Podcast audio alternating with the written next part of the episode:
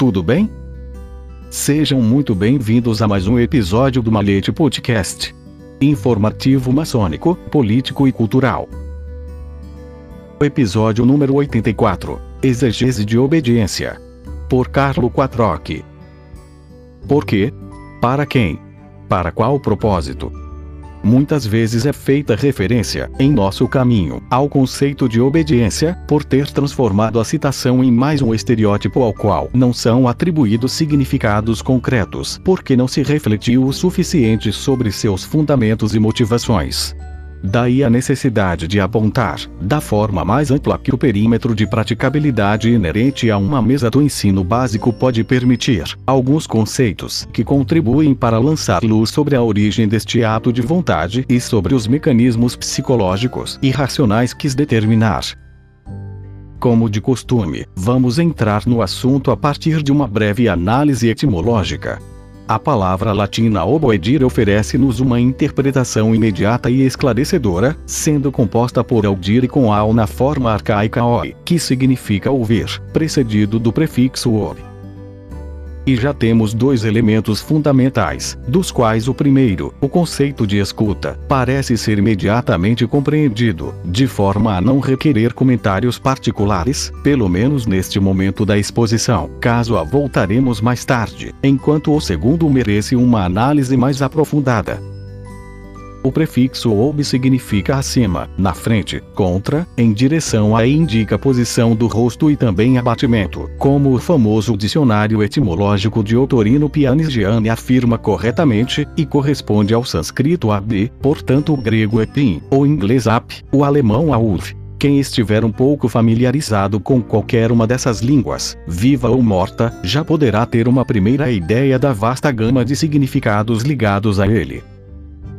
Mas o traço mais importante, para nossos propósitos, é dado pelo uso latino da partícula ob no complemento de meio, obo propter mais acusativo. Indica, portanto, um fim, um propósito, um meio de obter algo. Então fica claro que os dois elementos fundadores do conceito de obediência absoluta, portanto ainda não examinado de acordo com nossos cânones, são precisamente a escuta e a motivação partamos do segundo, isto é, da motivação. Para subsistir a obediência, e aqui já estamos entrando em nosso campo específico, deve haver necessariamente um propósito, uma motivação forte e compartilhada. Com que propósito nos reunimos? Para erguer templos para a virtude, cavar prisões escuras e profundas para o vício e trabalhar pelo bem e progresso da humanidade. Portanto, a obediência deve receber uma primeira interpretação, identificável em sua funcionalidade para nossos propósitos comuns, que obviamente não pode ser perseguida exceto dentro de uma coordenação que preveja a identificação e atribuição de papéis decisórios. Mas este é apenas o objetivo, ou melhor, um primeiro passo fundamental, do nosso raciocínio. Na realidade, uma análise muito mais detalhada deve ser realizada precisamente sobre os mecanismos psicológicos que determinam sua implementação. Na cerimônia de iniciação, cujo ritual deve ser estudado com muito cuidado, pois nela se encontram todas as motivações do nosso trabalho, após a ilustração que é feita ao profano do nosso conceito de vício. A certa altura, o primeiro vigilante afirma: é para acabar com as nossas paixões, para nos elevar acima dos interesses vis que atormentam a multidão profana, para aprender a acalmar o ardor dos nossos desejos, que reunimos nos nossos templos. E aqui se abre um vasto horizonte em relação ao assunto de que estamos tratando. Para poder metabolizar o conceito de obediência, é necessário refletir seriamente sobre o fato de que nosso primeiro interlocutor neste campo não somos outros senão nós mesmos.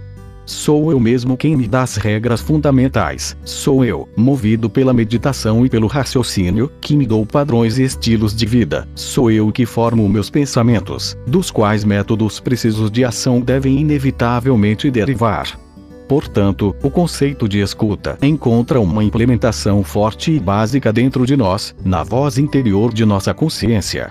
Se não posso me ouvir, como posso ouvir outra pessoa?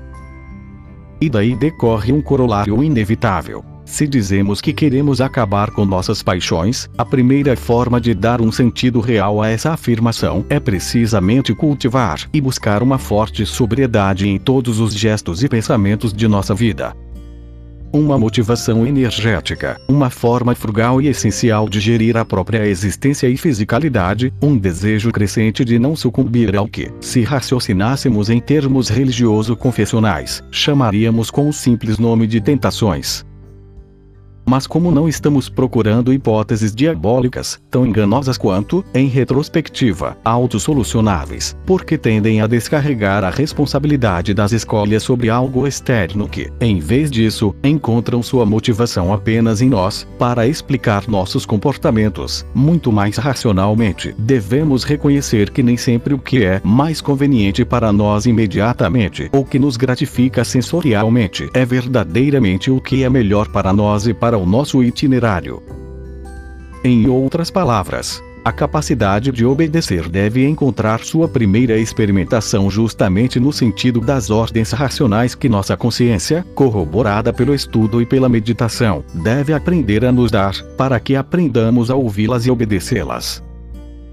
Mesmo uma farra alimentar aparentemente banal e inofensiva nos afasta do conceito que estamos examinando. Pensar bem a respeito antes de fazê-lo pode e deve nos dar consciência, pelo menos, de sua inutilidade ou mesmo de sua potencial nocividade.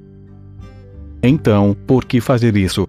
Se nossa voz interior conseguir fazer esse caminho racional, devemos entender como tudo que não tem uma utilidade certa e comprovada para nós representa, ao invés, uma possível fonte de dano. E isso não necessariamente, ou não apenas, do ponto de vista físico. Ceder ao desejo de um copo a mais, em retrospecto, representa um prejuízo, um empobrecimento, um empobrecimento daquela energia espiritual que tão laboriosamente procuramos construir. Bastaria, se fôssemos bem treinados para obedecer ao nosso raciocínio, para decidir, com grande satisfação, não o fazer, Dito tudo isso, examinemos agora a relação aparentemente difícil entre o conceito de um homem livre e o dever de obediência inerente aos nossos cânones.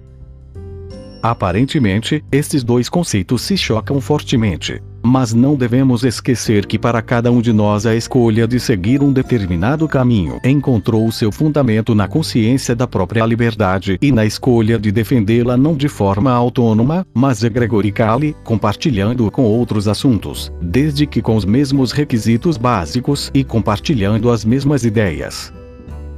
E aqui é necessário fazer uma reflexão séria para saber qual é a motivação subjacente que nos move. De fato, somos nós que devemos prefigurar em nós o ideal a que submeter o nosso juramento de obediência, para podermos avaliar com base nele cada ordem recebida pelos nossos superiores com base na coerência ou não com este ideal, ciente e confiante de que, se de natureza maçônica, deve certamente conter princípios absolutamente compartilhados, e com base do princípio da confiança serena mencionado várias vezes.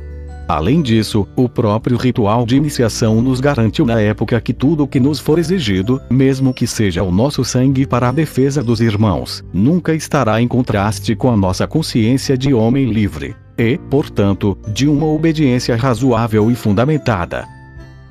E assim, voltemos, por um momento, aos vários significados que reconhecemos, no início da nossa exposição, ao prefixo ob, como para frente, contra, para, face. Aqui é que a obediência pressupõe um confronto constante, uma postura perante a encomenda recebida, uma verificação indispensável da sua congruência, vez a tempo, com o juramento feito, com a nossa consciência e com o melhor cumprimento dos objetivos do nosso trabalho.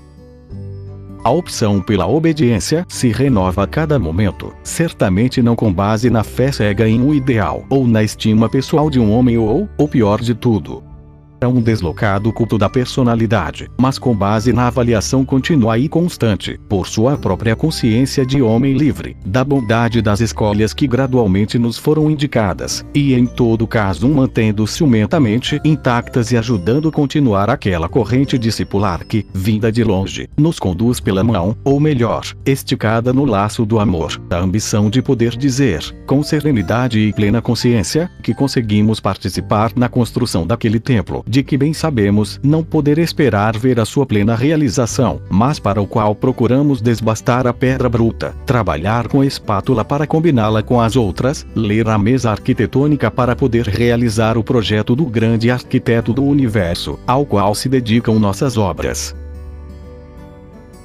Edição: Luiz Sérgio Castro. Até uma próxima edição de Malhete Podcast.